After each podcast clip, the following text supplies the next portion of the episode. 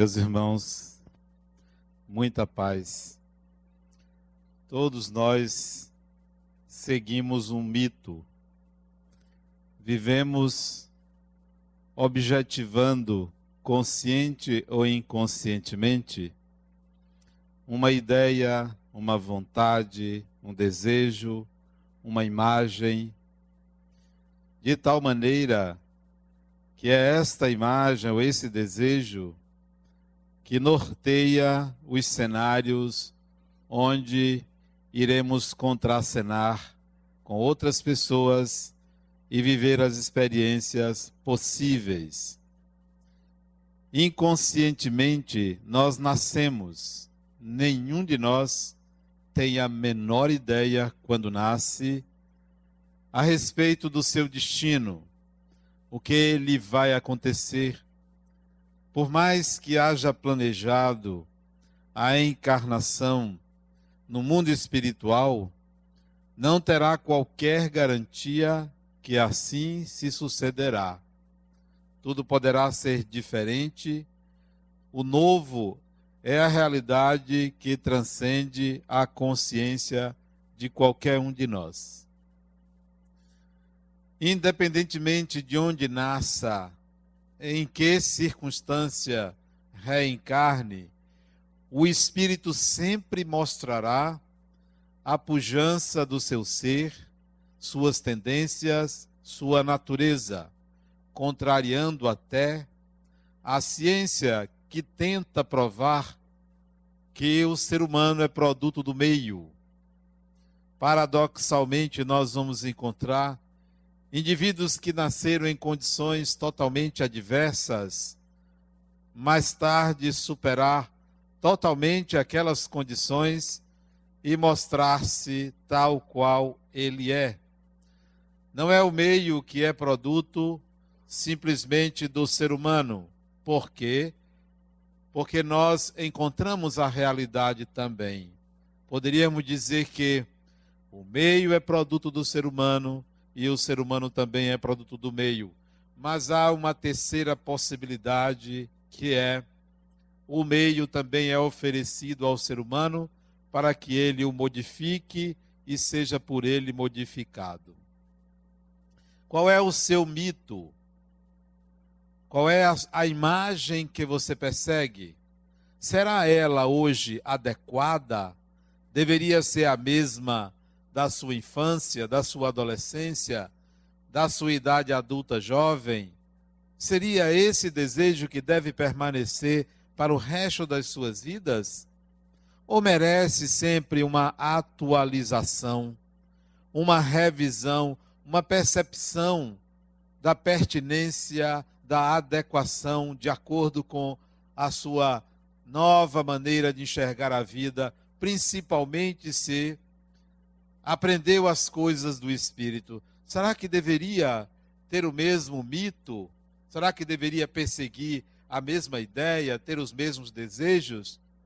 Ou merece o Espírito uma outra possibilidade, uma outra forma de conceber a sua própria vida?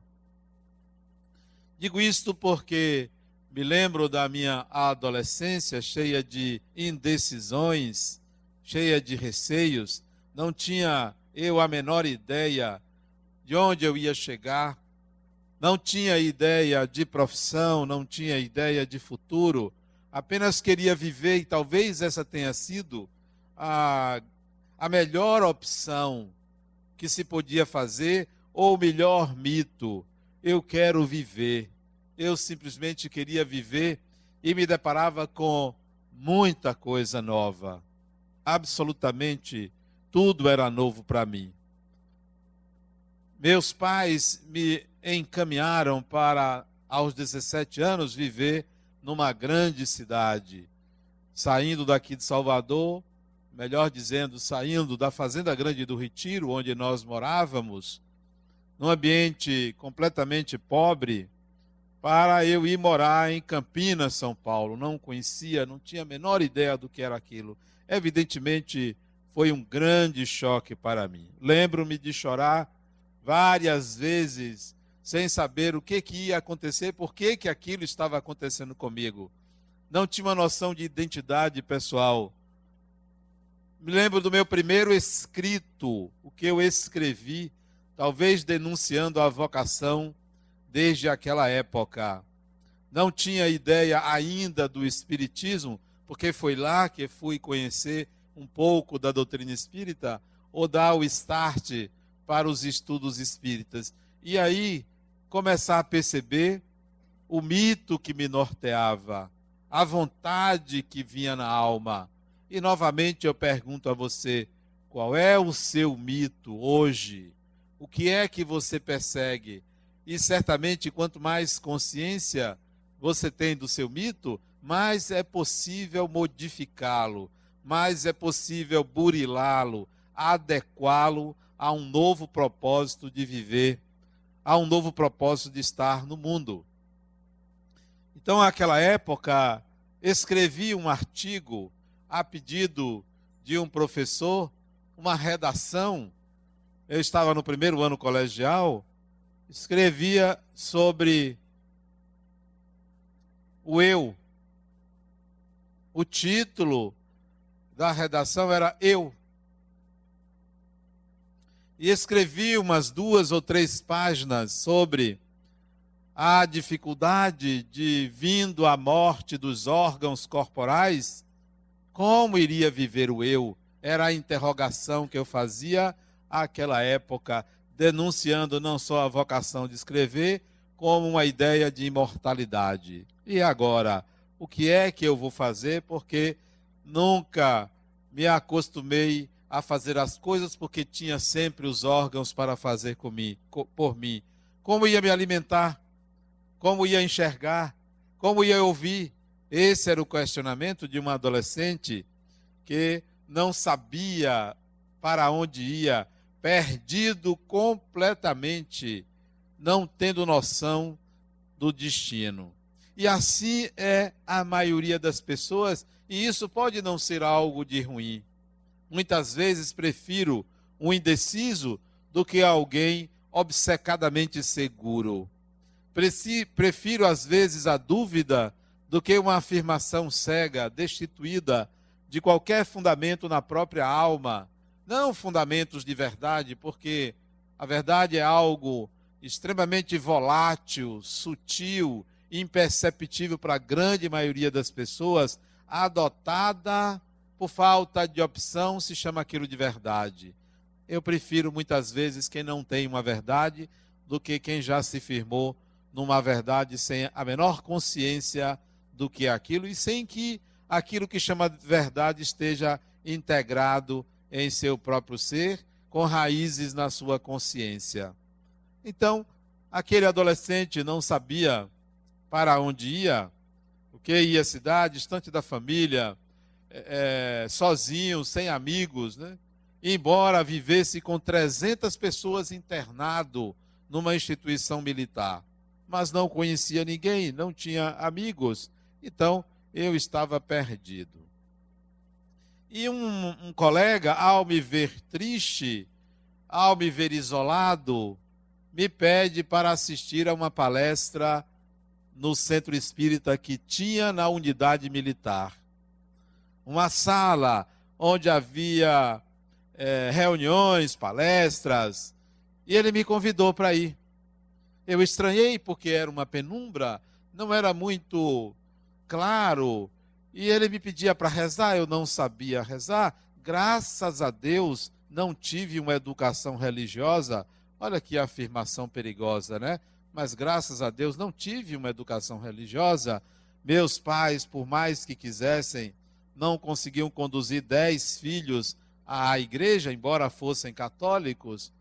E felizmente eu não me afeiçoei à igreja, tinha uma certa aversão por igreja. Hoje nem tanto, não gosto, mas não tenho aversão.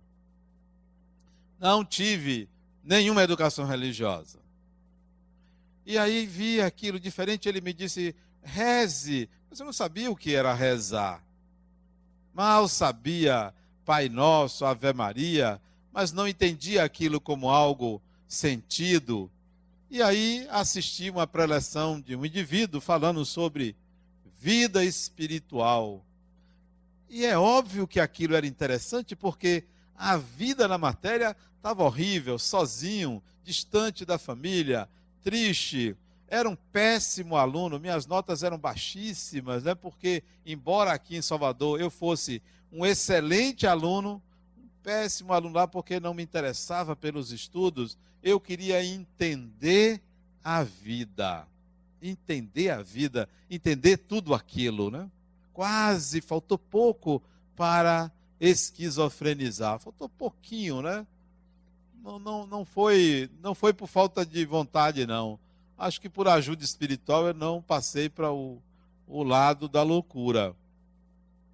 Quando eu ouvi você falar em vida espiritual, eu disse: então existe alguma coisa além desta mediocridade, além disso, que maravilha. E aí comecei a me interessar pelo Espiritismo. 17 anos. Lembro-me como se fosse hoje a penumbra daquela sala na Escola Preparatória de Cadetes de Campinas. Foi um momento mágico. Aí se instala um mito. Aí se se resolve uma vida inteira. Foi ali a opção, foi ali o marco inicial para a trajetória de uma pessoa que hoje completa 59 anos. Foi decisivo aquilo, foi fundamental. Mas aparentemente foi uma escolha daquele dia foi guiado para aquilo. Mas depois eu vim saber que, na realidade, antes de reencarnar, estava a disposição, a decisão de me dedicar ao Espiritismo. A proposta foi anterior. Aquele dia foi a lembrança. O mito já estava anteriormente traçado. A imagem estava só aguardando o momento propício de despertar é a questão do senso de oportunidade. É agarrar a oportunidade com vontade, com determinação. E aí comecei a estudar o Espiritismo.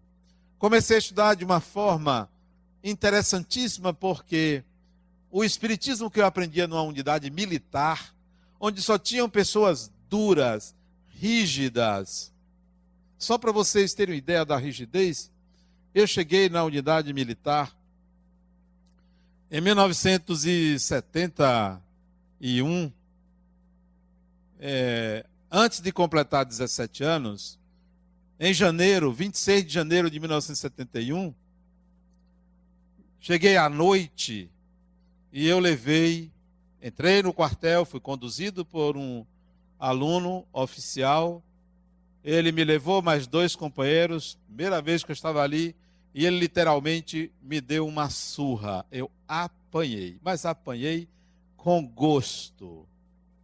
Me chutar, a mim e aos outros dois. Apanhamos. Primeiro dia que você chega num lugar onde você vai passar três anos, onde você vai estudar, e apanhei.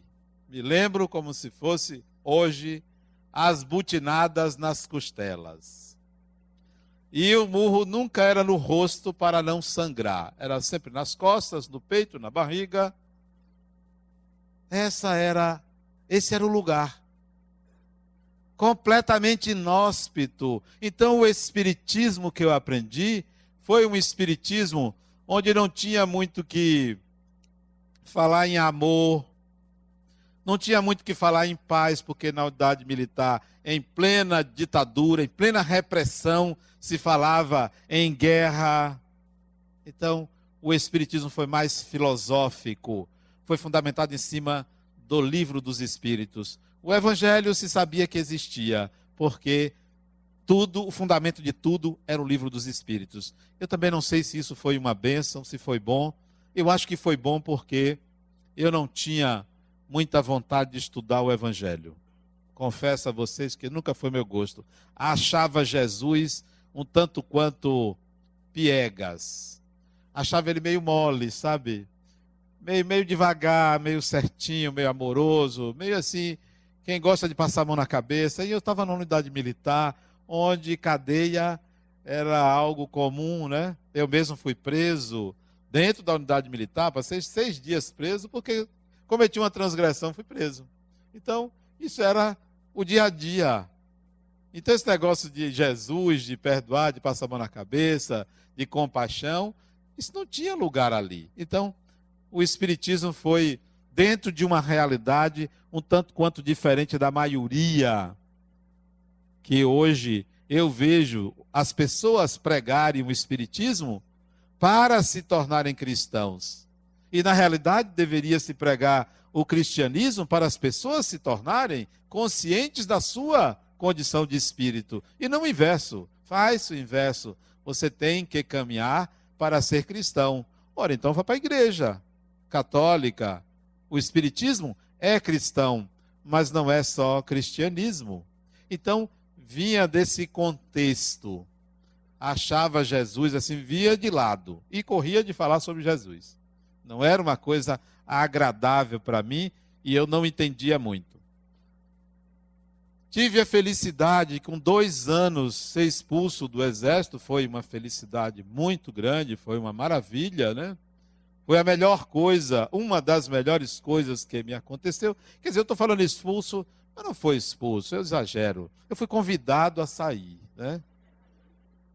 O comandante da unidade militar mandou uma carta para meu pai: olha, seu filho não tem pendores para a carreira militar. Não aconselhamos. Não foi não, não foi não aconselho, não tem negócio de conselho não. Não matriculamos no terceiro ano. Bastou dois, foi o suficiente. Que maravilha. Eu saí contente de lá. Quando cheguei aqui, trouxe a carta para meu pai. Meu pai chorou como uma criança, decepcionado com o filho dele. Decepcionado. E eu olhava aquilo ali, penalizado por meu pai, é, é, preocupado até por ele ter tido essa expectativa com o filho e o filho não ter correspondido. Aquilo me trouxe uma certa culpa, uma certa preocupação, porque eu desagradei meu pai, que era, era não, ainda é, meu grande ídolo. Eu desagradei. Mas depois eu disse: sabe uma coisa? Isso era ideal dele. Isso não é meu.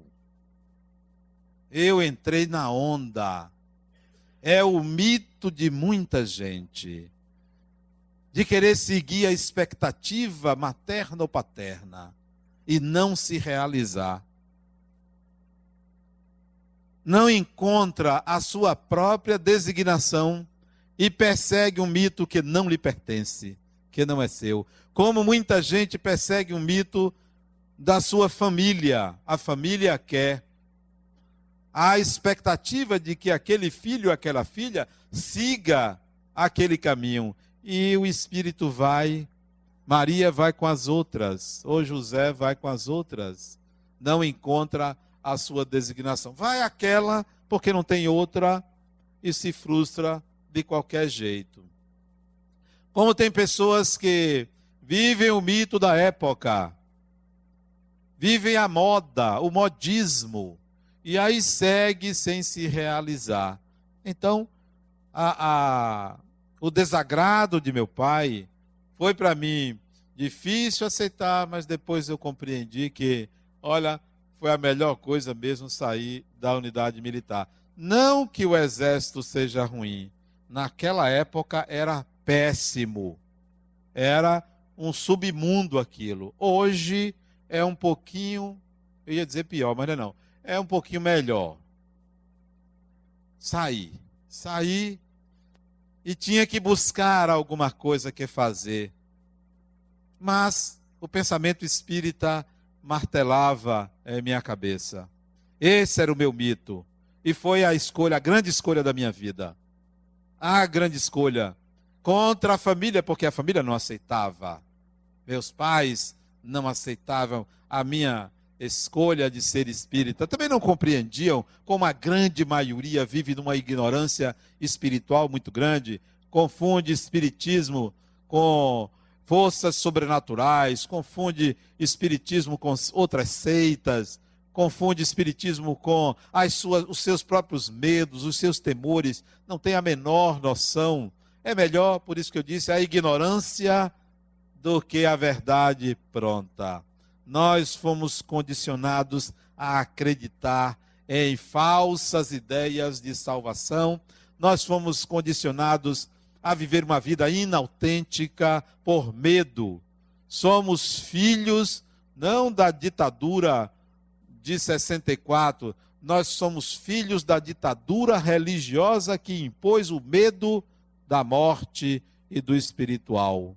Somos filhos, somos de uma geração de medrosos. E para conter esse medo, para se segurar com medo do futuro, do destino, a gente busca uma tábua de salvação. Que tábua de, tábua de salvação é essa? Uma crença dogmática. Uma crença com a priori dos mais absurdos, dogmas. Não nos libertamos disso. Se a ditadura militar durou, quantos anos durou a ditadura? 21 anos, se eu não me engano, né? A abertura veio na década de 80, com as eleições diretas, se a ditadura militar durou 21 anos e hoje nós estamos vivendo 40 anos pós o golpe de 64, a ditadura religiosa dura quase dois mil anos. Crenças que não têm o menor fundamento, mas as pessoas acreditam. E ainda tem gente que diz: não, está escrito. Cara pálida, quem escreveu isso, cara pálida? Quem foi que escreveu? Tudo que está escrito foi um ser humano que escreveu. Como é que você vai reduzir a humanidade a um ser humano, a uma cultura, a uma época? Não. Mas nós nos perguntamos: está escrito aonde isso que você está me dizendo? Como tem muita gente que diz: eu só acredito que se sair na televisão.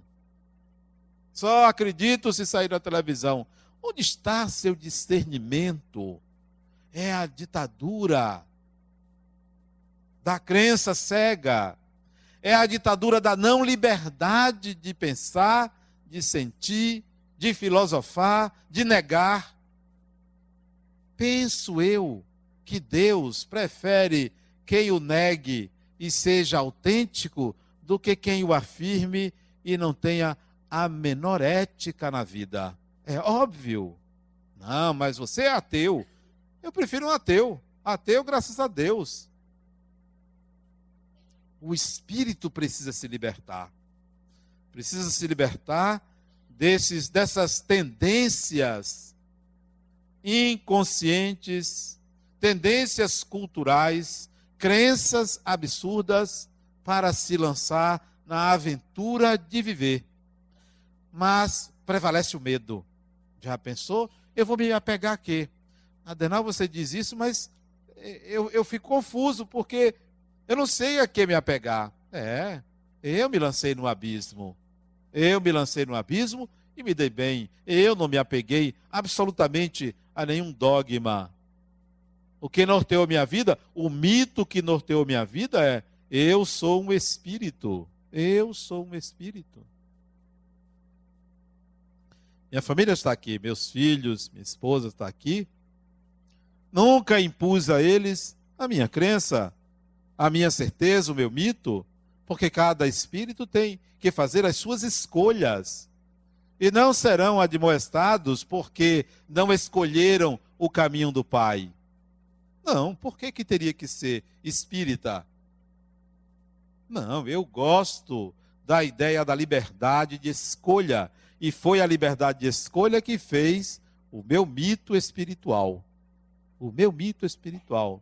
E olha que convites para o contrário não faltaram. Recomendações de abandonar essa ideia não faltaram. Eu me lembro como se fosse hoje, um dos meus. Essa aqui é minha irmã, minha irmã querida, né? a que eu mais gosto, mais próxima de mim. Eu me lembro que um de meus irmãos, porque eu era espírita, eu cheguei do centro espírita, era umas dez e meia da noite. Cheguei, ele não gostava que eu fosse espírita. Eu tinha a, chave da porta da cozinha. Entrei pela porta da cozinha no apartamento de minha mãe. A luz estava apagada. Quando eu entrei, fui acender a luz. Ele me garguelou por trás e botou uma faca no meu pescoço. Obsidiado, coitado. Você, ele, você vai deixar de ser espírita, senão eu lhe mato. Olha que coisa interessante, né? Interessante isso. E ele botou uma força no meu pescoço. Eu saberia brigar, mas não cabia ali brigar. Ele poderia me matar. Eu disse, rapaz, que é isso? Rapaz, não faça isso. E ele, cada vez que eu gritava, ele apertava. E parece que não tinha ninguém em casa, só tinha ele, não sei. Eu sei que ninguém vinha me acudir. Eu disse, rapaz, não faça isso. Você não vai conseguir me matar. A vida continua. Eu sou um espírito, você não vai conseguir me matar. Aí ele tremeu, tremeu, largou a faca lá e foi deitar uma experiência fantástica, né? fantástica. Eu olhava aquilo assim, rapaz, tem, tem que enfrentar isso, é? Tem que enfrentar essas coisas. Então vamos lá. Hoje até ele me mandou um torpedo, né? Eu amo você, parabéns pelo seu aniversário. Mas continua obsidiado, coitado, né? Continua. Ele não mora aqui em Salvador, não.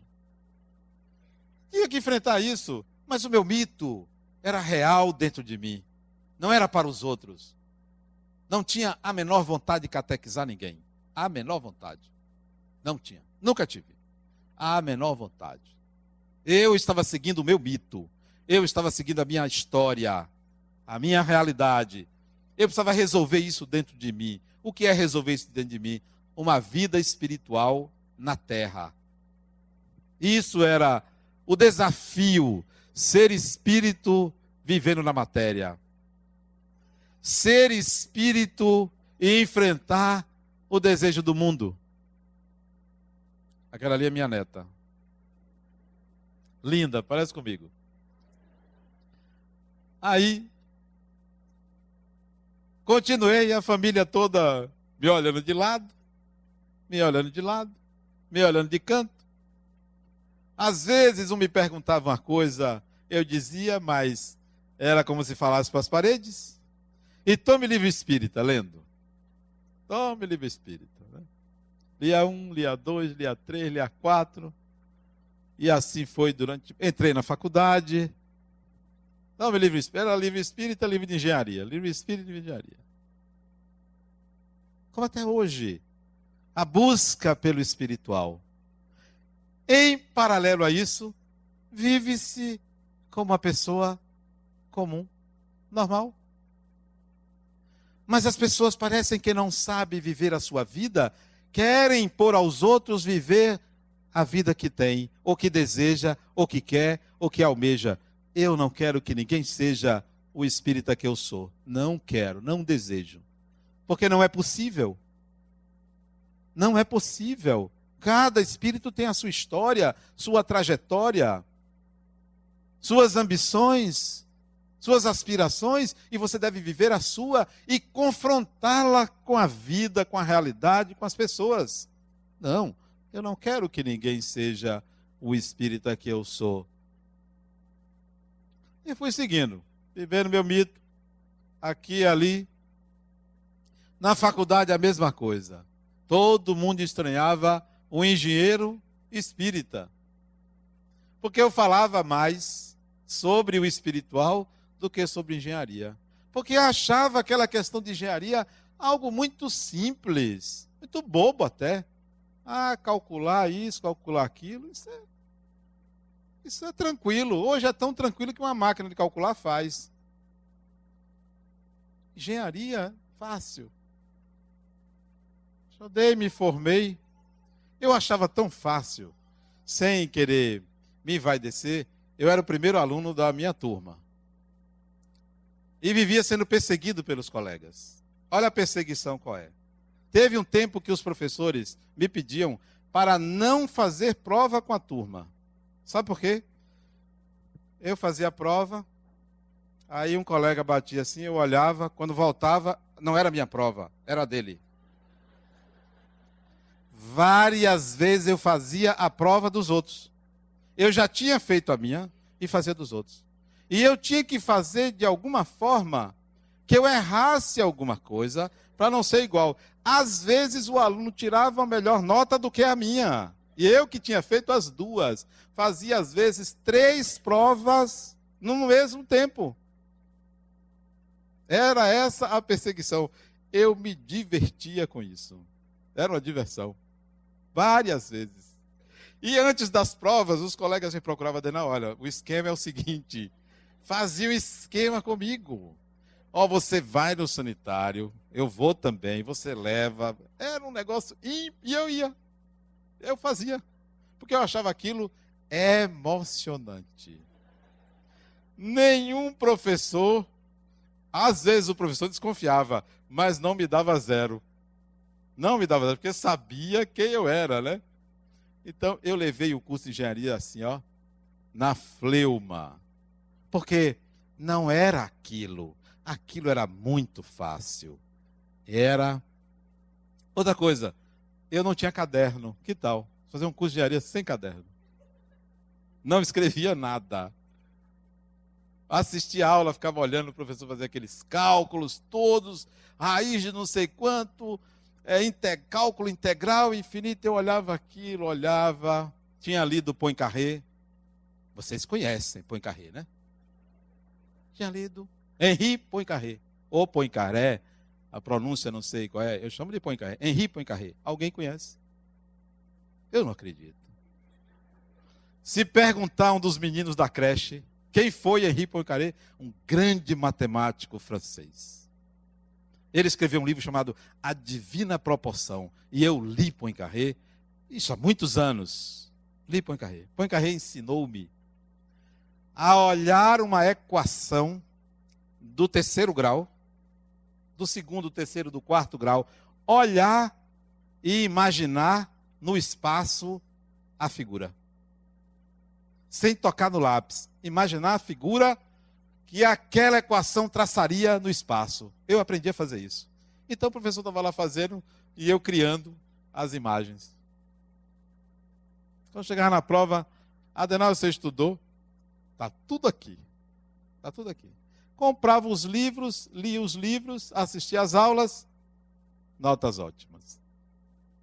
Então, isso para mim não era a finalidade da vida, a finalidade da vida era ser espírito, o espiritual, desvendar esse mistério, trazer a vida espiritual para a vida material. E ia dançando, por isso que eu convido vocês a dançar. A dançar. A vida merece ser que dança. Eu não sei dançar, não, mas é outro tipo de dança. Me formei, entrei na Caixa Econômica por uma promessa de minha mãe. Minha mãe fez uma promessa, meu filho, eu fiz uma promessa para você e você tem que cumprir. Eu prometi, eu vou pagar essa promessa para você passar no concurso da Caixa. E eu passei. Promessa minha mãe me tornei engenheiro da Caixa Econômica, dirigi um departamento de engenharia, 50 profissionais, eu filosofava. Todo mundo pensava que era engenheiro. Um grande engodo. Porque a coisa mais fácil era aquilo. A coisa mais fácil. Eu chamava as pessoas para imaginarem as construções do mundo espiritual. Gente, vocês já imaginaram uma viga e um pilar no mundo espiritual, né? Como é isso? Como é que fabrica? E as pessoas dizem, esse sujeito é doido. E eu dirigi aquele negócio, olha, só pode ter sido um irresponsável que me botou como chefe daquilo ali, porque eu não tinha o menor gosto por aquilo, porque achava aquilo banal. Não, porque o mais importante, O mito não era o mito do engenheiro, não era o mito do construtor, não era o mito do bem-sucedido profissionalmente. O meu mito era eu preciso entender a vida espiritual e trazer para minha vida material a condição de ser espírito. E eu ia nesse diapasão e arrastando um bocado de gente para esse mito. Porque quando você tem consciência do seu mito, você contamina as pessoas à sua volta. Contamina. As pessoas procuram saber, querem, porque você disse uma coisa, porque seu mito é tão consistente que a pessoa não esquece. Não esquece. Eu já contei aqui, ele teve aqui a semana passada, não sei se está aí.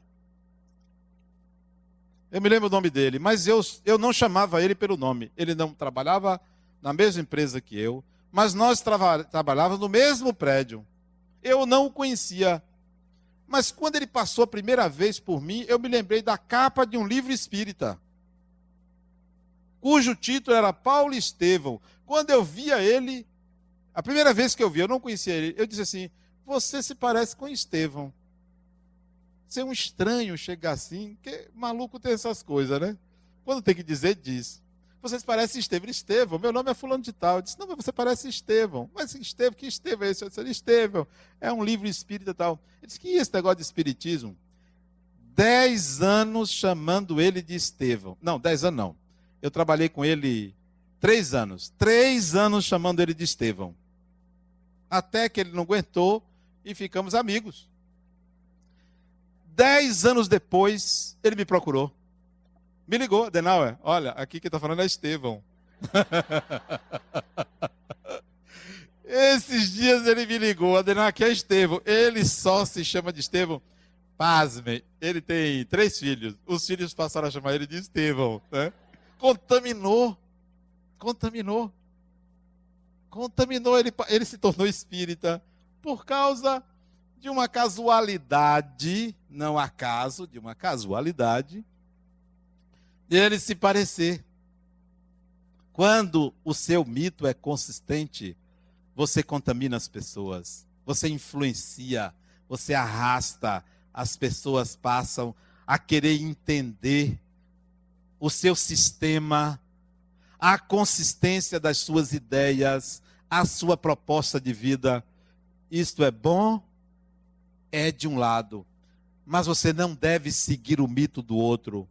Faça o seu mito, construa a sua história, realize o destino que você deseja para você. E aí fui.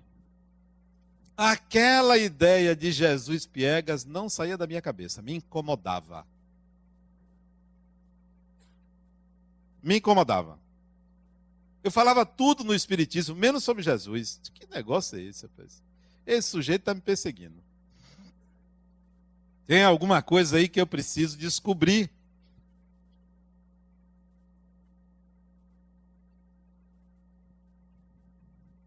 Eu preciso descobrir por que essa rejeição. E eu vim descobrir alguns anos depois, não foi rápido, não. Eu acho que se passaram uns oito anos ou nove anos para eu me curar dessa rejeição a Jesus. Eu descobri que eu não gostava do Jesus das pessoas. Ele não me parecia um Jesus humano, um ser humano. Era essa a questão.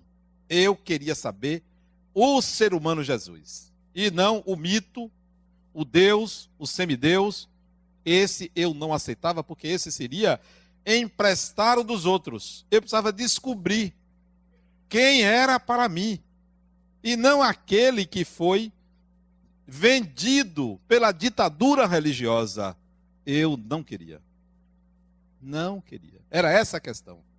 Eu preciso enxergar o judeu Jesus, a pessoa, o ser humano, e fui atrás dele fui atrás desse Jesus. E aí comecei a estudar sobre Jesus. E li um livro que me marcou sobre Jesus, chamado Cristianismo, a Mensagem Esquecida. Quem já leu? Ó, meu amigo Solon ali, já leu. Cristianismo, a mensagem esquecida. Aquele livro me despertou para inconsistências na identidade coletiva de Jesus. Um livro de Hermínio Miranda. Aquilo me despertou para uma outra visão a respeito de Jesus. Mais tarde, li um outro livro. Fantástico que quem não leu esse livro perdeu um quarto da encarnação. Metade perdeu quem não leu Paulo Estevão. E um quarto quem não leu um livro chamado Resposta a Jó. Quem já leu? Todo mundo aí perdeu um quarto da encarnação. Aí eu disse: então é isso. Ao ler Resposta a Jó em 1983, no ano que minha filha que está ali nasceu, não devia ter dito, ah, agora falei sua idade. Agora é tarde. A gente não deve dizer a idade de mulher. Mulher tem três idades, né? A real, que nunca é dita, né? a que ela deseja, a que ela diz, e ainda tem a quarta, que os outros acreditam que ela tem. Bom, esses dois livros. Eu falei o nome do segundo livro? Resposta a Jó. E a leitura desse livro me deu uma outra ideia sobre a diferença de Jesus e Deus. Digo, epa, é isso daí. E isso me despertou o porquê esse conflito com a personalidade coletiva de Jesus. Eu descobri depois que em 1917 eu escrevi um livro sobre Jesus. 1917. Alguém aqui estava encarnado? Alguém? Nem eu não estava nesta encarnação escrevi em outra encarnação. Recebi esse livro de presente da minha filha, que se levantou. O livro escrito em 1917 ela me deu de presente em 2012, 2012, dois anos atrás. Ela me deu de presente. Aí eu vi que eu tinha escrito sobre Jesus e agora eu estava dando continuidade àquele livro, escrevendo sobre Jesus, o intérprete de Deus, que nós estamos lançando hoje, o volume 3 de sete volumes. Nós, porque um livro não é uma obra pessoal, há sempre a contribuição dos autores que eu li, das pessoas que me falaram sobre e a contribuição de quem hoje está comigo produzindo esses livros. Primeiro, Ana Carmen Segura, que é a editora da Fundação La Harmonia e colabora com a edição dos livros, por vezes corrigindo algumas falas minhas. Segundo, minha amiga ali, que também faz aniversário hoje, no mesmo, nascemos no mesmo dia, temos a mesma idade, a mesma idade, né, Angélica? Angélica nasceu também no dia 3 de abril, nasceu hoje, e ela é minha revisora. Não só corrige, como me corrige, me corrige algumas ideias que eu não apuro muito bem, e ela manda um recadinho e o livro todo é revisado por Angélica, quem eu agradeço muito. Serei eternamente grato que ela vem me ajudando há algum tempo. Né? Novaes Neto, que está ali também, que é o diagramador, que também faz por vezes de revisor, apontando uma ou outra questão que é submetida depois à Angélica. Bom, essas pessoas hoje estão é, me ajudando a escrever esses livros, mas também tem toda a estrutura da fundação que é, me favorece escrever. Além da minha família que me priva do meu. Se bem que não priva, não. Não. Não. Eles nem veem quando é que eu escrevo. Às vezes é sentado na cama, às vezes é no gabinete, às vezes é no meu consultório, eu não tenho horário para escrever, às vezes é viajando, eu gosto muito de escrever. Então, não priva tanto assim não.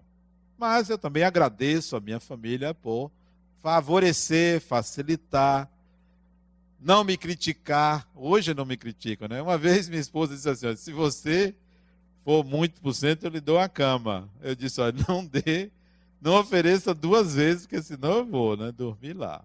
Mas eu também agradeço a escrever os livros. Meus livros não são livros bons de se ler, não são.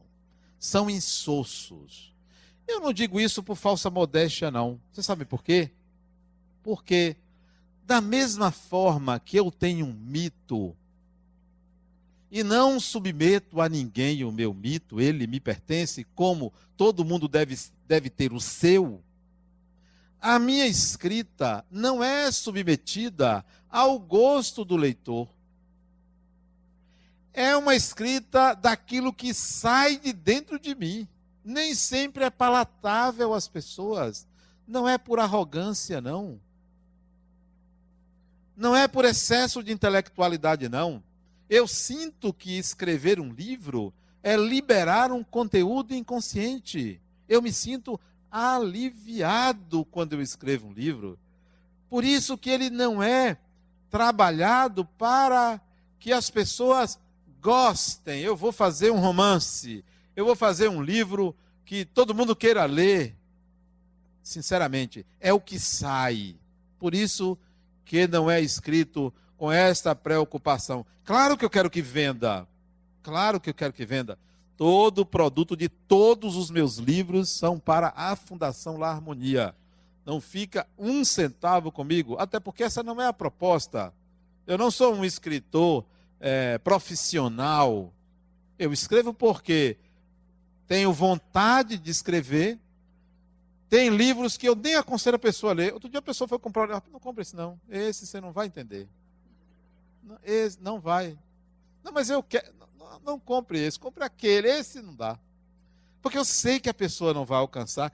Eu, às vezes, vou pegar para ler, eu não sei porque eu escrevi aquele negócio. Quanto mais a pessoa, não dá. Então, eu sou um escritor que exala do seu inconsciente conteúdos. Exala do seu inconsciente conteúdos. Esse livro, ou essa série de livros, Aliás, eu quero agradecer também ao meu filho, eu aproveitei que ele levantou ali, que é outro que faz as capas do livro. Eu aproveitei que ele, ele levantou porque ele ficou zangado, não falou de mim, eu vou embora. Aí agora eu dou troco. Ele que faz as capas do meu livro, dos meus livros, né? Muito boas as capas dele. Pelo menos a capa é bonita. O conteúdo eu não sei, mas a, as capas são bonitas, né? São lindas, né? Tem mais alguém para agradecer? Vocês nem me lembraram, né? Bom. Está dizendo o quê? Já me perdi. Sim. Esses livros, eles não são uma interpretação do Evangelho de Mateus. O que é que eu fiz? Olha a cabeça de uma pessoa que quase esquizofrenizou. Eu pensei assim: eu não tenho competência para interpretar o Evangelho. Não tenho competência. Não sou um exegeta. Não sou. Não sou uma pessoa versada em religião, em Bíblia. Não sou. Eu sou um estudante, um curioso. Gosto de ler. Então, eu não vou interpretar. Existem interpretações fantásticas do Evangelho. Emmanuel é o espírito que eu recomendo que, eu, que todo mundo leia, porque ele soube interpretar o Evangelho todo. Emmanuel, pode pegar Emmanuel sem erro. Kardec e Emmanuel. Se eu não vou interpretar, eu vou pegar as falas de Jesus, só o que ele disse. Só o que ele disse. Vou botar na minha frente e vou me perguntar, Adenauer, O que é que você sente quando você lê isto? Esqueça o significado religioso. Esqueça o que a religião diz que significa isto. Por exemplo, que devemos perdoar 70 vezes, sete vezes. Jesus está falando do perdão. Todo mundo escreve isso. Mas comigo foi assim. O que que você sente quando você lê o que Jesus disse se eu sentisse que eu deveria viajar, eu botaria esta passagem me remete a uma viagem. Então, nada tem a ver diretamente com as interpretações lógicas e clássicas. Porque este não foi meu compromisso, essa não é a minha intenção, esse não é meu mito. O meu mito era o que eu sinto a partir da leitura desta fala, ou deste escrito de Jesus. O que eu sinto. Algumas vezes, o que eu sentia era o que você vai encontrar nas interpretações clássicas. Eu também não me bloqueava quando isso surgia. E aí, o livro foi escrito dessa forma. São 100 capítulos por volume. Ao todo, dá quase 700 capítulos, de duas páginas cada capítulo. Presentemente, eu estou escrevendo o quinto volume, estou na metade do quinto volume. O quarto já foi entregue à editora, provavelmente lá para o final do ano ou no início do ano que vem saia o quarto volume. E o quinto deve sair no final de 2015, o sexto em 2016, o sétimo também em 2016, se eu estiver encarnado até lá. Se eu não tiver, a gente continua arranjando um médio aí para psicografar e fazer o restante do trabalho. Mas eu acho que eu vou deixar pronto, né? Aí eu entendi por que a vontade de escrever sobre Jesus é para passar aquela angústia interna de não ter aceito ele no início da encarnação. Para ter passado aquele desconforto, para passar aquele desconforto da rejeição de Jesus. Aí eu apresento uma ideia do que eu sinto do que ele disse e aconselho todo mundo a, quando lê qualquer coisa atribuída a Jesus, perguntar: o que que eu sinto? E sabem por que a pergunta? Porque as palavras de Jesus são arquetípicas. Todo mundo sabe o que são palavras arquetípicas. Não precisa explicar. Precisa? Como ninguém disse, então não precisa. Precisa? Ah, precisa. Eu gosto quando as pessoas pedem, né? Palavras arquetípicas quer dizer, elas se referem a temas universais. Elas se referem a temas coletivos. E que cada indivíduo, por ser arquetípica a palavra, gera imagens coletivas devem buscar o significado pessoal. O significado pessoal. A sua evolução só pode ser a partir dos significados pessoais que você atribui às experiências que você vive. Saia da vida coletiva. Deixe de viver pela onda, pelo fluxo. Faça o seu fluxo e você vai ver que o seu fluxo se soma ao fluxo das pessoas, e aí o mundo se transforma na construção de cada ser humano. E não numa construção coletiva, padronizada, estereotipada, construída por uma ditadura religiosa, que diz o que é certo e o que é errado, e que condena todo mundo ao inferno. Todo mundo está condenado ao inferno. Sabe por quê? Não tem salvação para ninguém. Vocês ficam aspirando um céu, mas vocês já foram condenados. Ou não perceberam isso? Já foram condenados por um chamado pecado. É o nome? Original.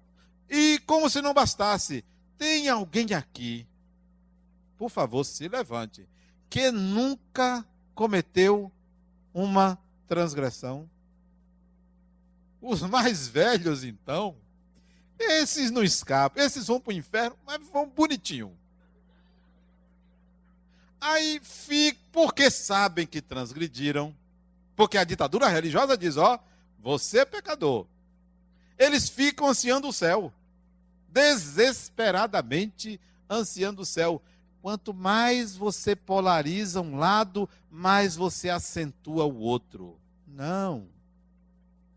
Queiram ser humanos antes de serem perfeitos. Antes de serem perfeitos, queiram ser humanos. Saia da ditadura religiosa, do pecado, do mal, e entrem na ideia de que vocês têm que se realizar como pessoa. O convite para a leitura desse livro ou da trilogia é para vocês alcançarem o sentimento pessoal em relação às palavras coletivas, arquetípicas que Jesus pro, pronunciou. Essa é a ideia, essa é a vontade, é isso que eu gostaria de passar para vocês. O mito, meu, meu mito pessoal, ainda continua. É plasmar na vida material a realização de ser espírito. Esse é meu mito. Eu não quero ser bom para depois da morte. Eu quero ser espírito enquanto eu estiver nesse corpo. Eu quero viver consciente, confiante na minha certeza da imortalidade da alma. Muita paz.